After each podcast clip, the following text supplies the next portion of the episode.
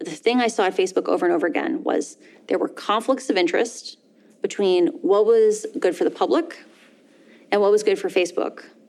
And Facebook over and over again chose to optimize for its own interests, like making more money. To reflect who we are and what we hope to build, I am proud to announce that starting today, our company is now Facebook čelí rostoucí kritice v souvislosti s informacemi, které se dostaly na veřejnost prostřednictvím svědectví bývalé zaměstnankyně firmy.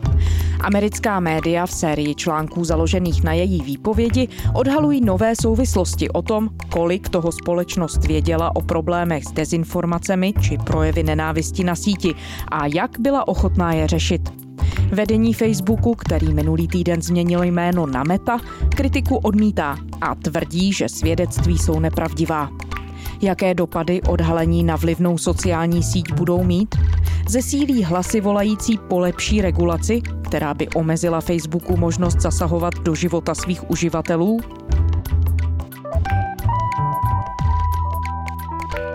Je pondělí 1. listopadu. Tady je Lenka Kabrhelová a Vinohradská 12 spravodajský podcast Českého rozhlasu. Já myslím, že se určitě všichni můžeme shodnout na to, že na jednu stranu ta zjištění samozřejmě jsou velmi závažná, ale to, co mně na tom připadá zajímavé, je, že ono to vlastně není zase tak překvapivé. A to, co je v těch takzvaných Facebook papers, jsou věci, které většina z nás, nebo minimálně lidi, kteří se třeba nějak věnují, ať už jsou to novináři, kteří píší o sociálních sítích, nebo třeba akademici, kteří je studují, tak jsou to věci, na které se poukazuje už docela dlouho. Marie Heřmanová, antropoložka ze Sociologického ústavu Akademie věd. Na třeba šíření hate speech, nějakou roli Facebooku v polarizaci společnosti. Takže to není úplně, že by jako z ničeho nic jsme zjistili, kolik negativních efektů ten Facebook má. Spíš, co je na tom zajímavé a co je hodně důležité, že k tomu máme důkaz, je to, že ten Facebook to evidentně celou dobu ví taky, má k tomu svá vlastní interní data, která to potvrzují, ale v podstatě záměrně s tím nic nedělá. A to mně vlastně přijde jako nejzávažnější zjištění. A souvisí to s tím, že to, co je možná úplně nejcennější ve všech těch Facebook papers, což jsou opravdu tisíce stran dokumentů, tak pro mě osobně je to třeba nějaký náhled do interního fungování té firmy, do toho, jak to vedení třeba komunikuje s těmi zaměstnanci, do toho, jak se vůbec vytváří ta firmní kultura, do toho, jak ten management Facebooku o té své firmě a o té roli té své firmy ve společnosti přemýšlí. A to si myslím, že je extrémně cené a to bychom bez těch whistleblowers, jako je třeba právě Frances Haugen, samozřejmě nevěděli. Pojďme to možná vzít od počátku. Já bych vás poprosil takový malý exkurs, kdybychom mohli zmínit, kdo všechno o těch odhaleních tedy vlastně už do této chvíle informoval a co všechno se o fungování takhle vlivné sociální sítě dozvídáme. Tak tam i ten způsob odhalení je docela zajímavý, myslím, z novinářského hlediska, že tam první, kdo přišel s těmi takzvanými Facebook files, tak byl teda Wall Street Journal, který to měl přímo právě od Frances Haugenové. Haugenová anonymně podala úřední stížnosti a poskytla interní dokumenty, podle kterých Facebook z vlastních výzkumů ví, že jeho platformy, včetně Instagramu, poškozují mladistvé, pomáhají šířit nenávist a dezinformace, ale nic adekvátního proti tomu nedělá. Imagine you know what's going on inside of Facebook and you know no one on the outside knows.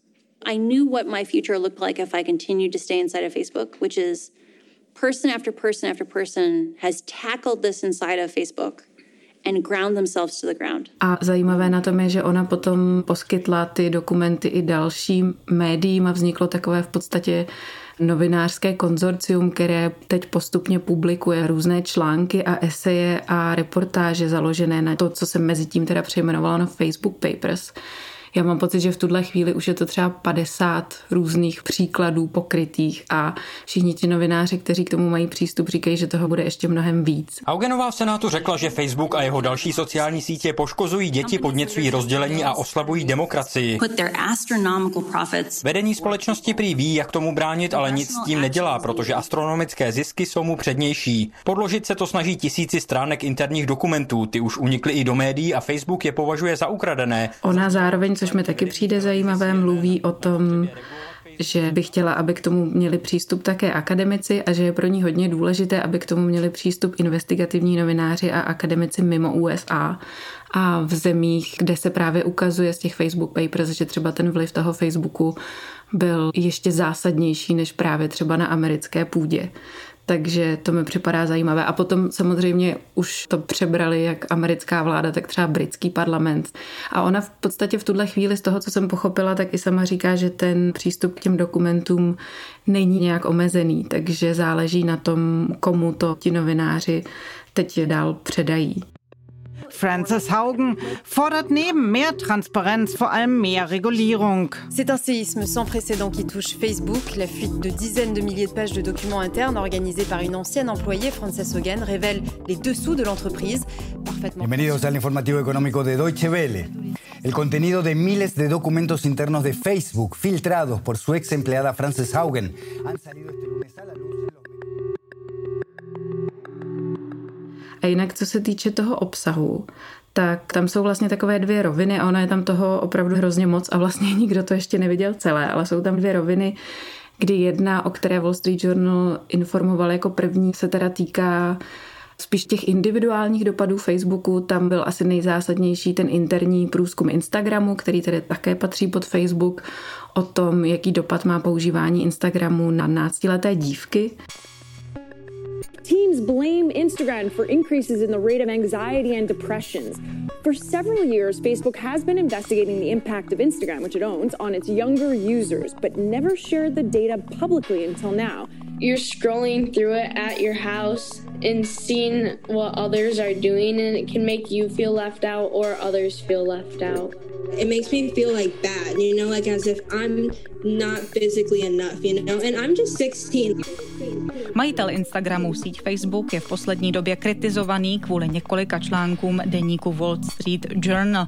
Podle nich společnost věděla o negativním dopadu používání Instagramu na duševní zdraví mnoha dospívajících.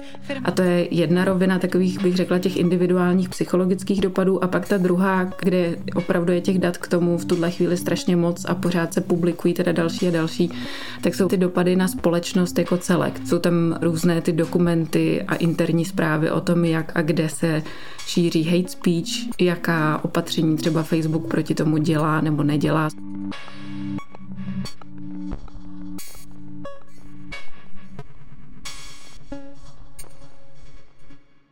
Vy sama se zabýváte hodně intenzivně Instagramem, ale i dalšími sociálními sítěmi. Když se tedy podíváte na to, co se teď tuhle chvíli dozvídáme o tom, jakým způsobem Facebook jako společnost je nebo není schopen čelit tomu nenávistnému obsahu a dezinformacím.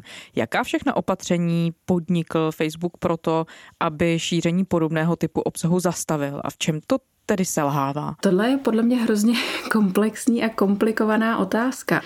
Ono totiž ze všech těch dokumentů zatím vyplývá jedna poměrně zásadní věc a to, že aby Facebook mohl významně omezit šíření třeba toho nenávistného obsahu, kdybychom se bavili konkrétně o hate speech a nějakém obsahu podněcujícím k nenávisti, tak by musel úplně překopat celý ten svůj business model. A že to, že se to tímto způsobem šíří, je vlastně zabudované v samém principu toho, jak se na Facebooku šíří obsah. Tam je třeba jedna ta zajímavá studie, která ukazuje, co se stalo, když Facebook nějakým způsobem proměnil ten algoritmus, který upřednostňoval ty takzvané naštvané a rozhořčené reakce, protože ten algoritmus se naučil, že ty naštvané rozhořčené reakce častěji vedou třeba k dalšímu sdílení toho obsahu. A když potom Facebook zásahem zhora upravil ten algoritmus tak, aby se tohle nedělo, tak se třeba o 5%, což je zase z globálního hlediska poměrně velké číslo, tak o 5% se snížilo to šíření tady toho typu nenávistného obsahu. Ale to jsou nějaké dílčí opatření, ale samotný ten princip toho, jak to funguje, tak se ukazuje, že nutně vždycky vede tady k těm důsledkům. A ty opatření se v tuhle chvíli diskutují, bych řekla, na takových dvou rovinách. A ta první rovina, což je něco, čemu se Facebook věnuje dlouhodobě, i do toho investoval v průběhu let asi poměrně značné peníze, tak to je takzvaná moderace obsahu, kdy se snaží ať už algoritmus a možná v několika málo případech teda i živí lidé vychytávat podle třeba nějakých klíčových slov ten závadný obsah a pak ho mazat. A v tuhle chvíli v reakci na tu Facebook Papers se začíná mluvit o tom, jestli by se nějakým způsobem neměl třeba moderovat ten algoritmus samotný, mm-hmm. což je hrozně zajímavá debata. Spousta odborníků upozorňuje na to, že vzhledem k tomu, že my nemáme úplně přesné informace o tom, jak funguje, tak vlastně nevíme, co přesně by to způsobilo a zároveň je to potom nějaká debata, jestli teda opravdu tu zodpovědnost za to šíření té nenávisti můžeme připisovat té umělé inteligenci, jakým způsobem do toho potom vstupuje právě třeba ty ličtí majitelé toho Facebooku.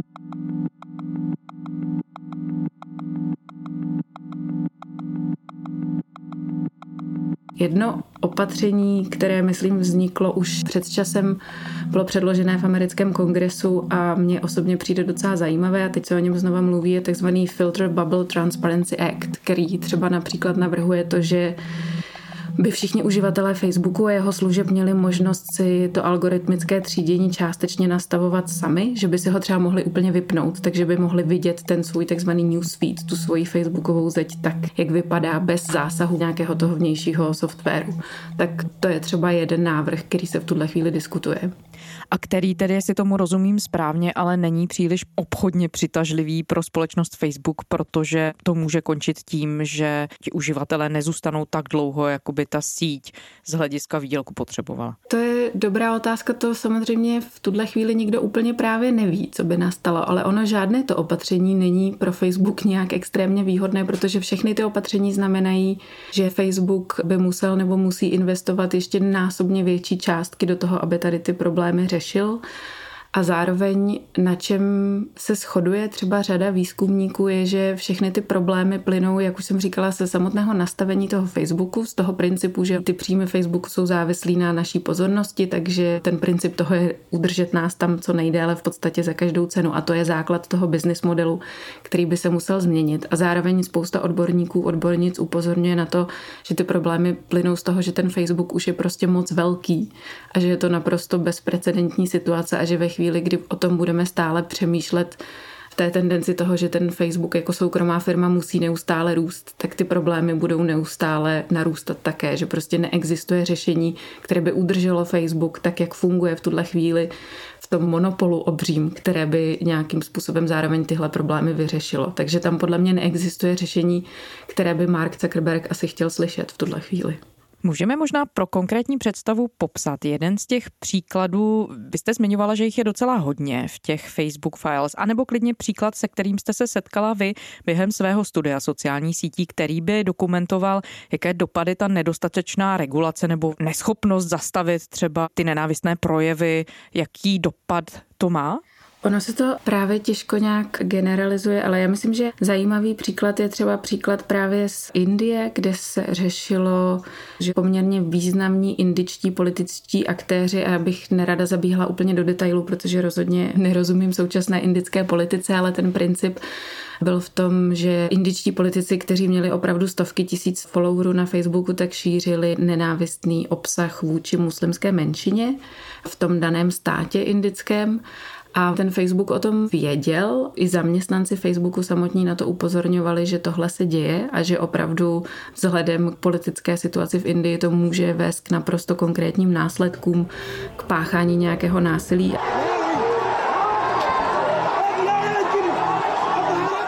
ale to rozhodnutí Facebooku odstranit ten obsah trvalo několik dní a ten obsah mezi tím už zase se rozšířil mezi stovky tisíc dalších uživatelů. The national capital a battleground. Violent clashes between Hindus and Muslims have rocked the city for days. Indický premiér vyzval k ukončení násilností v hlavním městě Novém Dili. Narendra Modi napsal na Twitter, aby lidé zachovávali za všech okolností mír a bratrství.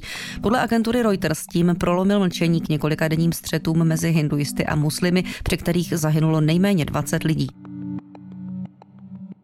Ale já si myslím, že velmi zajímavým příkladem, který známe všichni, a ten je z americké půdy, je to, co se stalo v americkém kongresu letos 6. ledna, ten útok na kongres. They broke the glass.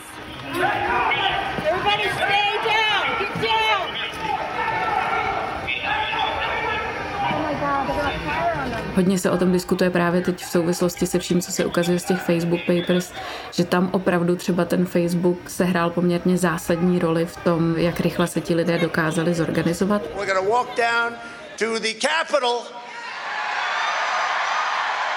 And we're going to cheer on our brave senators and congressmen and women. And we're probably not going to be cheering so much for some of them. We did our part to secure the integrity of the election. And then, on January 6th, President Trump gave a speech rejecting the results and calling on people to fight. že tam zase pravděpodobně to, že tam dochází k nějaké organizaci něčeho, co může přerůst násilný protest, tak samozřejmě zase ten Facebook o tom věděl, ale protože některé z těch zpráv šířil třeba i tenkrát už bývalý prezident Donald Trump, tak se rozhodl nezasáhnout.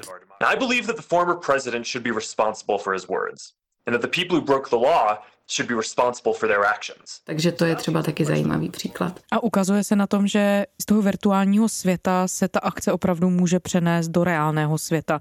Něco, co je založené třeba na šíření nenávistného obsahu, se potom přeloží do skutečně, řekněme, násilného činu, jako se to stalo v tom kongresu. Určitě. Já myslím, že zároveň je ale důležité upozornit na to, že my nemůžeme říct, že se to děje kvůli tomu, že používáme Facebook. Ten Facebook je jenom velmi mocným nástrojem, který tady ty věci může urychlit, může jim významně napomoct, ale není to samozřejmě jediný faktor v tom a nemůžeme říct, kdyby ty lidé nebyli na Facebooku, tak by se to nestalo. Zároveň si myslím, že ještě důležité upozornit, že obecně hate speech na sociálních sítích je fenomén, který se nějakou dobu už studuje, ale zatím třeba nejsou ještě úplně tak prostudované nebo jsou opomíjené třeba konkrétní individuální dopady toho, jak se to projeví na vašem životě, když dlouhodobě jste třeba vystavená tomu, že vám lidi na Facebooku vyhrožují smrtí nebo vyhrožují znásilněním. A z těch výzkumů, které máme, my jsme se taky konkrétně na jednom výzkumu teď podíleli s kolegy z Fakulty humanitních studií v Praze, tak se ukazuje, že to jsou opravdu věci, které potom i v tom reálném životě a při pohybu třeba ve veřejném prostoru, při pohybu třeba v městské hromadné dopravě, tak opravdu omezují a významně zasahují do nějakého vašeho pocitu bezpečí, mohou vést k tomu, že vy úplně změníte své chování, protože opravdu máte strach, takže tam prostě neplatí to, že když se to děje jenom na internetu, že by ta závažnost byla nižší. Prostě ty dopady jsou naprosto reálné na ten každodenní život i mimo Facebook samozřejmě. Ty dokumenty, jak jste zmiňovala, odhalily i to, že vedení Facebooku nenaslouchá tak úplně doporučením svých vlastních výzkumníků a zaměstnanců, což potom nakonec i, jako tom informovali různé články, vyvolávalo konflikty uvnitř té samotné společnosti. Vysvětlilo vedení Facebooku, proč k takovým případům dochází? Jak se to stalo? Tohle mě třeba osobně přijde jako opravdu velmi zajímavý aspekt té kauzy. Ono tam samozřejmě nějaké logické vysvětlení asi úplně neexistuje, ale mně přijde zajímavé, že my právě vidíme poměrně otevřenou diskuzi, otevřenou kritiku ze strany zaměstnanců na všech úrovních vůči nejvyššímu vedení Facebooku. Zároveň vidíme, že tam je prostředí, které tu kritiku umožňuje. Ten Facebook, co jsem zatím zachytila, tak někteří představitelé Facebooku právě se snažili naopak tohle vyzdvihovat a říkat, že je to proto, že ve Facebooku je to prostředí, kdy ty zaměstnanci mají tu možnost se o tom svobodně bavit, že je to prostě firma, která jim teda nějakým způsobem naslouchá, která umožňuje ty kritické hlasy, která platí ty výzkumníky, naslouchá té zpětné vazbě což se evidentně všechno děje, akorát, že potom se to prostě neprojeví žádným způsobem v praxi. A tohle mně přijde opravdu zajímavý rozpor, že ti zaměstnanci se zjevně nebojí tu firmu kritizovat takhle uvnitř, ale zároveň jsou čím dál tím víc frustrovaní, že to mohou říkat nahlas, ale nevede to k žádným konkrétním důsledkům. Ale já si myslím, že to, proč se to děje, že ta odpověď na to je vlastně docela jasná, protože Facebook, jak už jsem zmiňovala, jako každá soukromá firma nade vše prioritizuje ten svůj vlastní růst a zisk a tím pádem dělá to, co dělají všechny firmy, které se pohybují na volném trhu a to, co vlastně očekáváme, že budou dělat. Tady si musíme připustit, že Facebook se chová stejně, jako se chová spousta dalších soukromých firm, ale zároveň se prostě ukazuje, že Facebook není firma jako každá jiná, právě už tou svojí samotnou velikostí, tím způsobem, jakým určuje dneska dění na obrovské části internetu. To už se dostáváme asi k tématu toho, jakým způsobem by mělo fungování takhle mocné společnosti v tom veřejném prostoru být regulováno a zda by mělo být regulováno. Šéf společnosti Mark Zuckerberg tvrdí, že jde o cílenou snahu firmu očernit. Na druhou stranu je vidět, že tu jsou i ta svědectví třeba zaměstnanců, kteří sice vyjadřují frustraci, na druhou stranu mohou vznášet ta témata otevřeně v nějakém fóru i v rámci té společnosti. Jak problematické tohle všechno je z hlediska fungování Facebooku jako šiřitele mediálního obsahu a vůbec pozice té platformy, kde lidé čerpají informace? Já myslím, že tady jste narazila tou otázkou na vlastně úplně ten základní rozpor a to je něco, co zase ty Facebook Papers k tomu poskytují k té diskuzi obrovskou spoustu materiálu, ale je to něco, co se třeba při všech těch slyšeních v americkém kongresu, na kterých Mark Zuckerberg a jeho kolegové zatím byli, tak se tam tahle otázka furt vrací. Is Facebook a media company?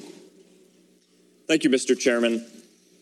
I consider us to be a technology company because the primary thing that we do is have engineers who write code and build products and services for other people. A to je právě to, jestli Facebook je skutečně jenom platforma a za ten obsah jsou zodpovědní ty uživatelé, anebo jestli Facebook je teda to, co vy jste vlastně nazvala šiřitel mediálního obsahu. V tuhle chvíli vlastně mediální dům, v podstatě médium samo o sobě. A z jednoho a z druhého vyplývají tedy jiné povinnosti a jiná zodpovědnost. Mark Zuckerberg dlouhodobě mluví o tom, že Facebook je jenom ta platforma, že Facebook je nástroj, který je poskytnutý nám všem a my máme nějakou svobodu ovlivňovat to, jak se tam ten obsah bude chovat a jaký obsah tam uvidíme. A Tady je důležité zdůraznit, že on samozřejmě do jisté míry má pravdu, a já si třeba osobně myslím, že i kdyby Facebook do toho vypnul všechny svoje algoritmy, tak to rozhodně neznamená, že by zmizela třeba ta nenávist a že by zmizel ten polarizační efekt, protože to je prostě společenský problém, který tady byl i před Facebookem samozřejmě.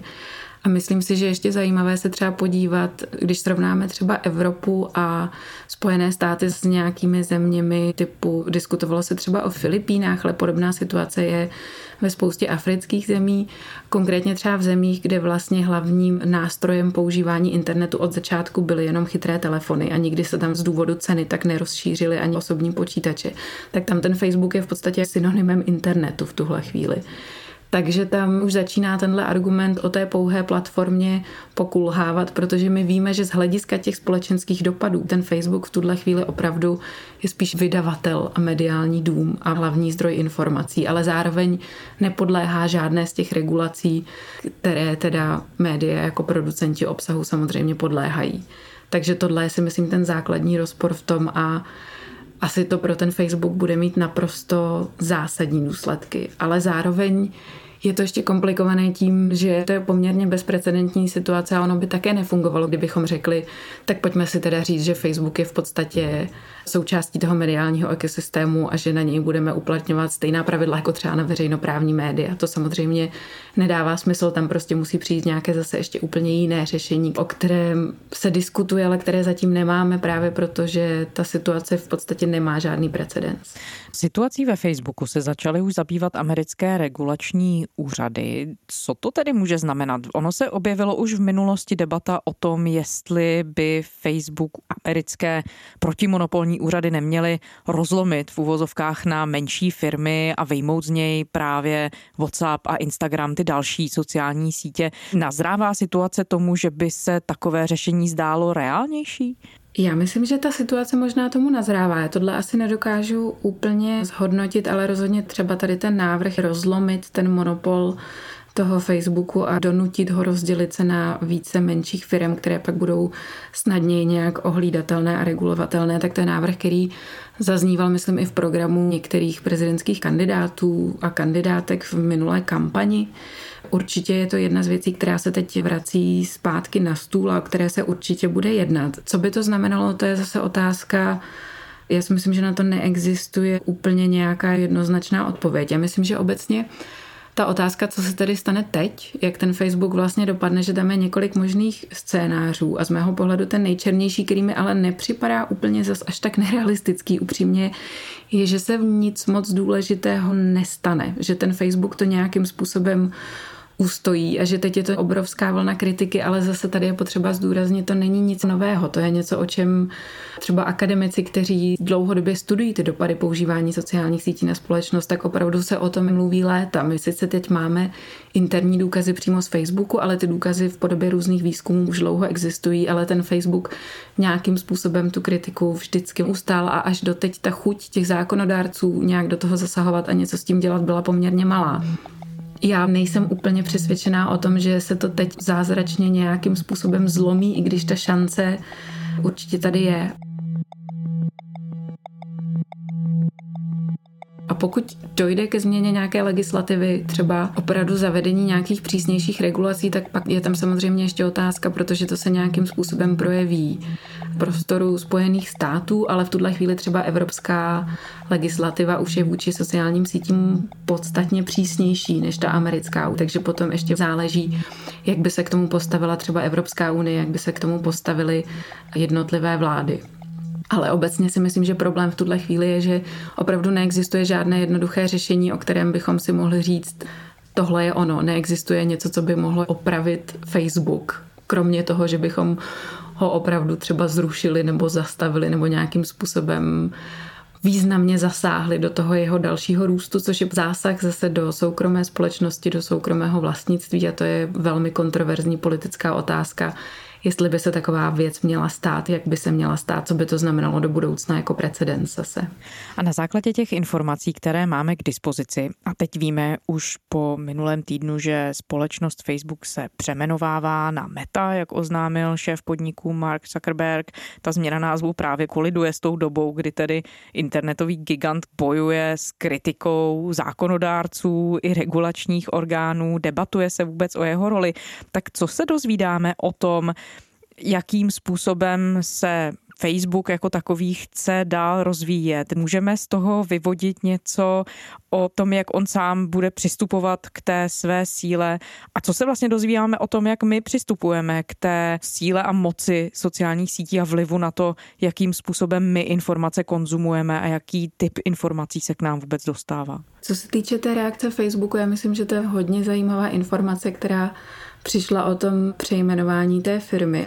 Už se nějakou dobu mluví a Mark Zuckerberg mluví o tom, že jeho cílem je vybudovat to takzvané metaverzum, což je vlastně možná sociální síť další generace, ale něco, co už přesahuje koncept sociální sítě v podstatě nějaká online realita, kde můžeme my plynule přecházet mezi jednotlivými našimi každodenními úkoly typu nakupování práce, vyřizování hovorů, komunikace a vůbec nemusíme ten vesmír, to metaverzum opustit. Takže já myslím, že tady podstatě, jak už někteří třeba američtí komentátoři na to upozornili, tak Markovi Zuckerbergovi se to v tuhle chvíli může vlastně velmi hodit, že on už dlouhou dobu investuje tady do toho svého dalšího projektu, kdy se snaží celý ten svůj biznis posunout zase ještě na další level a investoval do toho násobně víc peněz, než třeba investoval právě do řešení těch problémů, na které poukazují ty Facebook Papers. Takže tam je právě ta otázka, jestli tohle projde nebo neprojde. A myslím si, že to do největší míry závisí na reakci právě třeba jednotlivých vlád národních a na reakci zákonodárců obecně, ale samozřejmě je tam podle mě důležitý i nějaký veřejný tlak a to je to, co jste říkala, co to ukazuje o tom, jak my jako uživatelé k tomu Facebooku přistupujeme, jak přistupujeme k těm informacím. A to je hrozně složitá otázka, protože tam samozřejmě my můžeme poukazovat na to tak, když my všichni tohle taky celou dobu víme, a většinou, když zapnete Facebook nebo zapnete Twitter, tak tam během 20 minut najdete někoho, kdo nadává na to, jak strašný je Facebook a na to, jak strašný je Twitter, ale stejně tam samozřejmě všichni pořád jsme. Já myslím, že to je taková ambivalentní otázka, protože my do jisté míry můžeme ovlivňovat to, co tam vidíme, můžeme ovlivňovat ten obsah, máme do jisté míry tu volbu svobodně z těch sítí odejít. A určitě si myslím, že je hodně na nás to, jak se budeme v tomhle směru vzdělávat, to, jak se budeme učit s tím obsahem zacházet, ale na druhou stranu já si myslím, že to je zase taková trochu falešná představa tím, že můžeme odejít z Facebooku a ono se to tím vyřeší, protože prostě Facebook vznikl v téhle době, takže je to nějakým způsobem určuje tu naší dobu. Já si myslím, že ať už to bude metaverzum Marka Zuckerberga nebo to bude něco podobného, tak prostě ten společenský vývoj jde tímhle směrem a je právě spíše otázka toho, jak se snažit třeba ten společenský vývoj a ten vývoj třeba na té legislativní úrovni udržet ve stejném tempu jako ten technologický vývoj, abychom my na to byli připraveni, abychom na to dokázali reagovat, abychom těm problémům dokázali třeba i do jisté míry předcházet nebo je řešit v tu chvíli, kdy už vznikají a ne až ve chvíli, kdy už ten problém třeba v případě Facebooku je vytvořený a možná už je trochu pozdě ho řešit. Marie Heřmanová, antropoložka ze Sociologického ústavu Akademie věd. Děkujeme za rozhovor. Taky děkuji, hezký den a nashledanou. A to je z pondělní Vinohradské 12 vše. Děkujeme, že posloucháte kdykoliv se za námi vraťte na server iRozhlas.cz, do podcastových aplikací a také do aplikace Můj rozhlas, kde najdete všechno další rozhlasové audio. A ještě naše adresa vinohradská 12 zavináč rozhlas.cz. To byla Lenka Kabrhelová. Těším se zítra.